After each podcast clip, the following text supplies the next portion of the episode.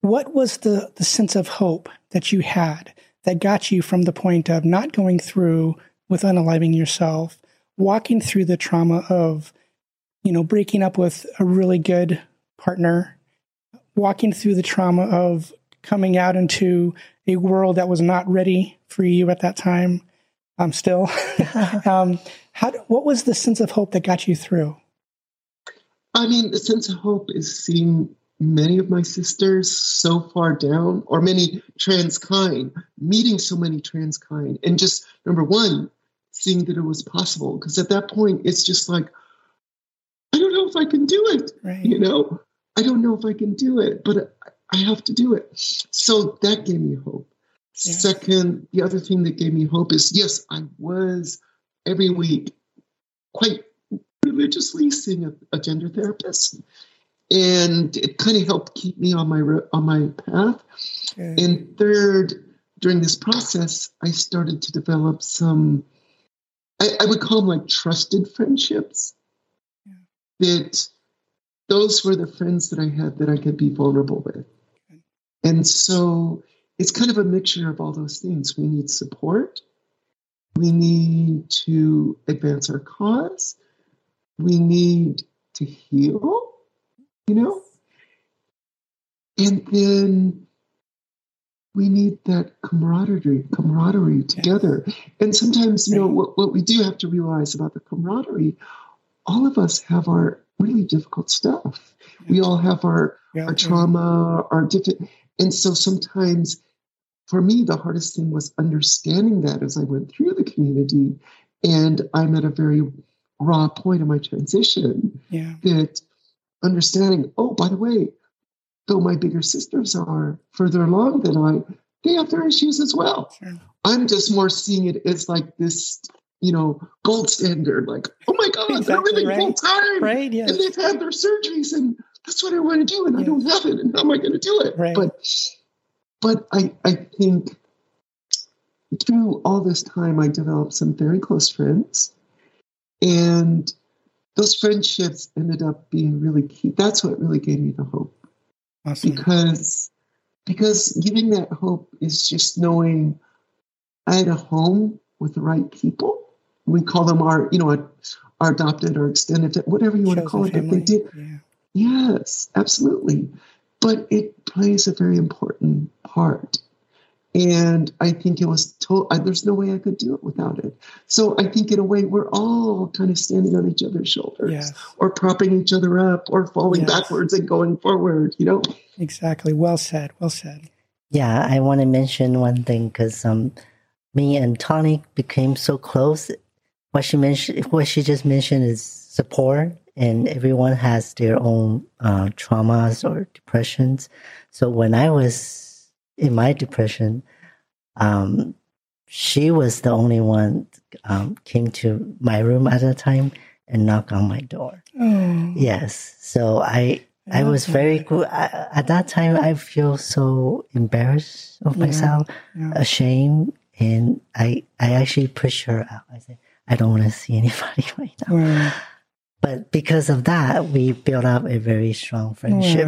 And when she said she can share vulnerable that's why we're still yes, you know doing after exactly. all these these years. Yes. Yeah. So um so, so I'm very, you know, appreciate you so doing cute. that.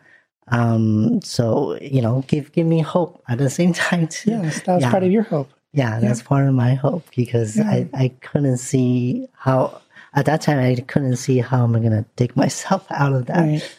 that um depression. Yes, yeah, so. exactly. You say you went been through all that struggling and then become a full time girl, and then you went through your um, operation as well. So, yes. can you share that experience with uh, with the audience? sure. It, it's a yeah, pleasure. Because, yeah, because I'm my I myself I I've been you know asking about doctors and seeking you know what I want to do myself. Mm-hmm. So um, I think you know to to ask some girls or sister that been through that sure. experience is is is definitely perfect. Yeah, ideally, yes. yeah, exactly. So okay, how would you? I mean, there's so many aspects of this, but I'll, I'll go. I'll, I'll just share how I did my surgeries, and I'll talk mm-hmm. about, you know, the first one. Is that okay? Sure.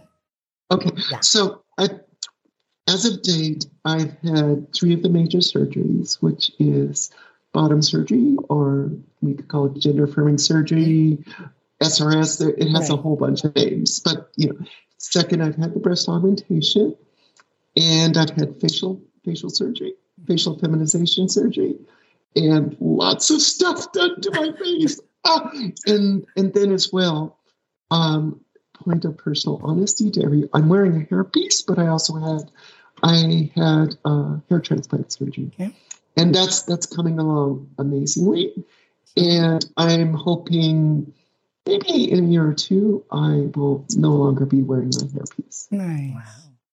Very So cool. I want to go back to my first surgery. Okay. And I think that's that's maybe the heart of the matter is that we all experience our gender and we all experience dysp- our, our body dysphoria in a very unique way. For me, I intensely experienced it that I needed bottom surgery. Mhm. I intense it, I didn't experience to the point where maybe I wanted to self harm or Right. self mutilate, but there's people who experience it like even that intensely. Exactly. But I didn't experience it that way, but I experienced it that I always fantasized about having. No, can I can I say it on here? Like can. I always fantasized about having a vagina. Yes. I always fantasized about it.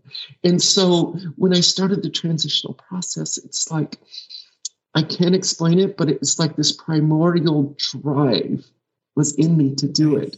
And so in 2017, though I'd been only living a short time full time, maybe six months, and my health insurance coverage was was on a clock. It was called the Cobra because I'd been Oh, laid yes. off. And so I was on a six month clock. So I went and did a consult actually in Arizona with one of the big doctors at the time, Dr. Meltzer. And, or, oh God, oh, it's even stranger. His co practitioner's name is Dr. Ley. And she's a, an, an incredible doctor, but unusual name. I may put it that way. I. I won't go anywhere with it. that, but love it. anyway, when I did that first consult, all I can tell you is something, I would say maybe my confidence in the need was maybe like 90% confidence, 10% doubt. I did the consultation and I came away. The consultation to me, again, was like this rite of passage religious experience. Right. I have to have the surgery. I know beyond any doubt in my mind. And that's the point. But I wasn't ready to have it. Okay.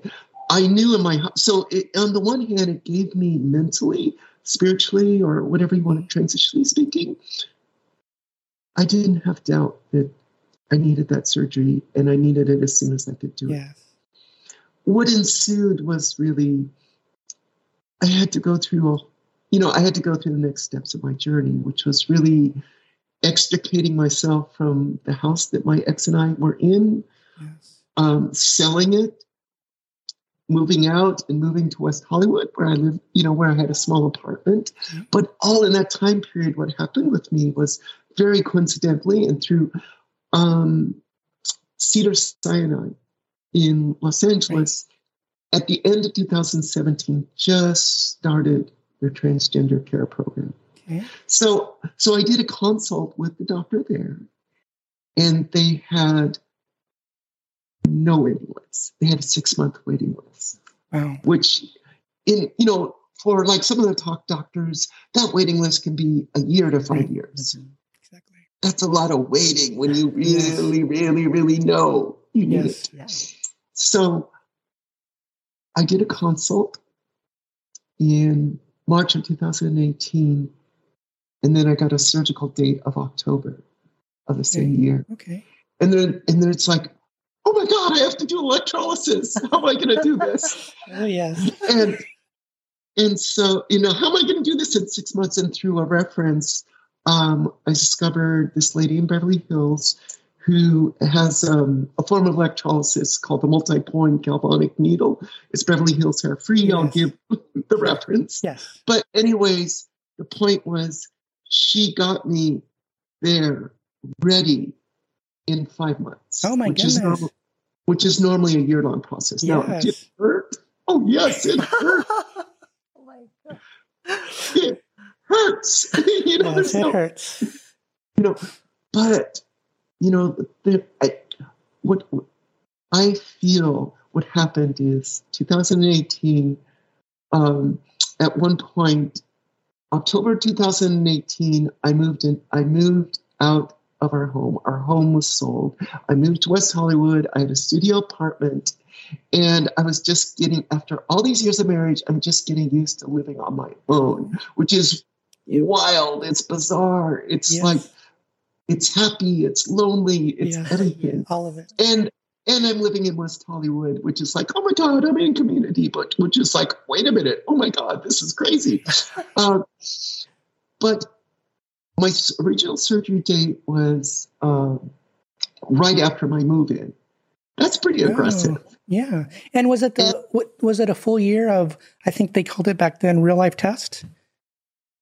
I didn't do that. Oh, okay. oh very cool. you know, actually, no, no, no, no. Uh, that's not true. I, I had been more than a year on HRT. Okay. I had been more than a year okay. living time, but it, it was never. What happened is the, those standards changed in 2015. Thankfully, Yes. Uh, so that that never, for my case, it didn't apply. All that applied is I needed to be on hormones a year, and I needed to be living on myself, you know, as myself for right. a year, right. which I was more than all of that. Yes, both. awesome. Um, my surgery, because though this lady was great with the electrolysis, it wasn't quite ready for that surgical date, so it got kicked back by only two months. Okay. But that I would lose a surgery date. It was such an emotional thing. I broke down. I mean, I, was, but it was only, you know, a few months later. It was uh, November 29th, 2018. I got bottom surgery at Cedars. And it, you know, I was in hospital. I was visited by so many of my friends, so many of my friends in within my religious community, which I'm Buddhist. Okay. I was visited by so many so many friends in that community. I was visited by so many friends in the trans community, wow. and it turned out one of my friends in the trans Latina community had surgery the next day. So we started trading visitations people, oh, and nice. it was just it was just a surreal moment. It was awesome. It was. Ooh, I get emotional as I think about it because even as in Cedars, I because the hospital was very full that day, my room turned out to be the VIP room that they give for. So I'm getting this luxury room to recover from bottom surgery. Nice. So. I'm confined to bed, and I can, right. all I can do is just enjoy the view. exactly. Exactly. Wow. I can't wait. I can't wait. I think, but but what I would say is it was one part of my voyage to get to the place of having surgery which takes a lot of determination, a lot of dedication, a lot of, oh my God, it, it takes everything to get to that point. Yeah, a lot of courage too. Yeah, definitely. And then there's the point of having the surgery, which is one really intense marker point of our life. And then there's kind of the recovery period. And those are three totally different experiences, wow. you know, for so the, the, the last part was yeah. the part because you just, you know, what I would say is I, I, was a little naive because I just had to have the surgery. My mind couldn't right. comprehend anything else other than having that surgery. And I didn't, I kind of thought, like, well, I'm a tough bitch. I'm going to, I'll just recuperate on my own. but that was wow. a mistake so you know i had friends who drove me back from the hospital i had friends who helped me shop i had some uh, somebody else who helped me clean my apartment. But you know, really for the first few few you know first couple of weeks, you can't even drive. For the first few months, you know, you're you're very restricted physical activity. But more, I had never had major surgery before, and that is wow. one major surgery. And I just had no insight to the depth of the physical change that would go on with me, the mental change, the spirit, the transitional change. Yeah the change is incredible, but that post surgical recovery period, which in all honesty, it takes about a year for everything to settle down. Yeah. And everything to come back into a new a new sweet space. But yeah. that was a very tumultuous year. That was a very tumultuous like six months into my, or five months into it, I seriously, I dipped into a deep, deep uh, post-surgical depression. Wow. Like, I, this is not me. It's not my personality. I think Shelby knows my personality. I'm a people forward person, but I deep I I went into such a deep depression. I turned off my phone and I stopped talking to people, wow. and I and I just streamed Netflix. And the only reason I went outside is to walk my little doggy. You know, I have a little mini pinscher. She's outside now, but I have a little. That was the only reason I left the house was mm. to walk my dog. But but what I didn't know was, and this is what I want to share it was a deep point of the surgery. What I didn't understand is that, you know, I just, you know, thankfully I was still seeing my therapist and she was like, You're depressed. No, you know, and I was fighting her. No, I'm not. I'm not depressed, but yes, I was depressed. Yeah. And she's like, You should get Prozac. I can't, just, you know, I'm not a, can't prescribe that. I'm going to ask you to go see your doctor and get Prozac. And I'm like, it was a wake up call because I thought, there's no way I'm going to take Prozac. I don't, I'm very adverse to medication. I'm very sensitive medication. And mm-hmm. especially, I don't want to take a medication that has a risk of an addiction where you just take it and take it. It's like, I didn't want to do that. So I'm like, okay, this is a serious moment. So, okay. I went and made a, an appointment with my endocrinologist, and you know, I and, and, it was hard. It was hard to open up. Like, hey, my therapist asked me to come here. This is what's going on. And thankfully, my doctor was extremely experienced with working with trans clients. And this is the message I wanted to share is he, he just said, no, before we do every, anything, let's get some information. And he goes, first of all, let's get let's do it, let's get your hormonal levels and we're going to figure out where to go from there. He goes, but let me explain what's happening with the body. And this is what I want to share with everybody. What's happening with the body is, in essence, the hormone factor in your body, AE, what used to be my testicles, and all that kind of stuff, it's gone. You know, and that's been in your body for over 50 years. And now the rest of your endocrine system is trying to figure out what's going on. Mm-hmm. Okay. And your body doesn't know what's going on because it's trying to search for something that's not there. So everybody's different. Everybody handles it different. You know, so in a weird way, you're, you know, the fact that this would happen to you is actually very normal. He goes, what we're going to do, we'll test your, t- we'll test your levels, and then we'll we'll figure out a course of action. And so the thing to share is what it really came out is that, you know, all women have a ratio, all cisgender women have a ratio of estrogen to female testosterone. Mm. And when my levels came back, my that level of testosterone was almost negligible. It didn't exist, or is at the lowest possible part of that band. And he's like, okay, we need to add this back. We need to add back a little bit of testosterone into your balance of HRT. And so we're going to do this, but you know, you know, let's we're going to work out what is the right dosage for your body. It's different for everybody. So, you know, to be honest, thankfully my doctor was so experienced that he had that maturity and he could explain it to me in ways that I could understand. Yes because I'm a doctor. Right. And second, it, it was a truly a doctor patient relationship that, you know, I would do it for a while and it's like, well, I feel like it's too much testosterone now because I'm feeling really aggressive, you know. he's like, okay, we're going to lower that and we'll change this and change that. And so we worked together for a mm-hmm. few tries and we found the sweet spot.